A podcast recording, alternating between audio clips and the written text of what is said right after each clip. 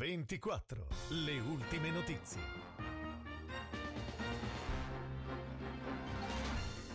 Buona serata dalla redazione di VCO24 in studio Andrea Paleari, queste le notizie principali. È stato salvato dalla stazione del soccorso alpino di Macugnaga il ragazzo di 27 anni infortunatosi ad una spalla nella zona dell'Alpe Fillar nel primo pomeriggio di oggi. Il soccorso è stato reso particolarmente difficile a causa delle condizioni ambientali e dall'impossibilità di intervento dell'elicottero.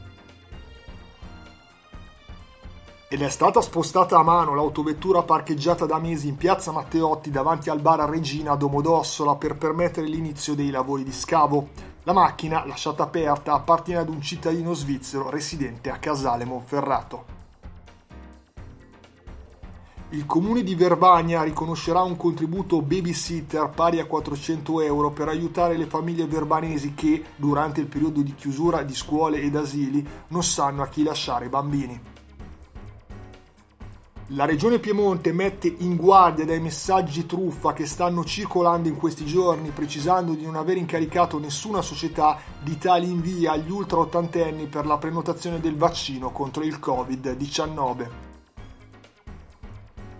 È un forte messaggio di speranza e allo stesso tempo un importante gesto simbolico quello che viene lanciato dall'associazione Libriamoci, organizzatrice in collaborazione con la provincia del VCO del Salone del Libro degli autori ed editori del Verbano Cusio Ossola.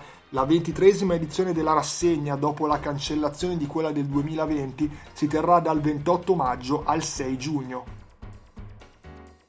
La pandemia ferma l'avvio della stagione lacustre, è stata rimandata a data da destinarsi la riaccensione di Villa Pallavicino e delle isole Borromee, fissata per il 19 marzo. Stessa sorte per Villa Taranto a Pallanza, che non potrà aprire i cancelli per la stagione di fioritura del tulipano, periodo di maggiore affluenza ai giardini. Ed in conclusione passiamo allo sport, basket, scontro di alta classifica al Pala Cattani di Faenza dove la Fulgor Paffoni di Omegna affronterà la Rechico domani alle 18, in gioco il secondo posto in classifica. Per ora è tutto, appuntamento alla prossima edizione.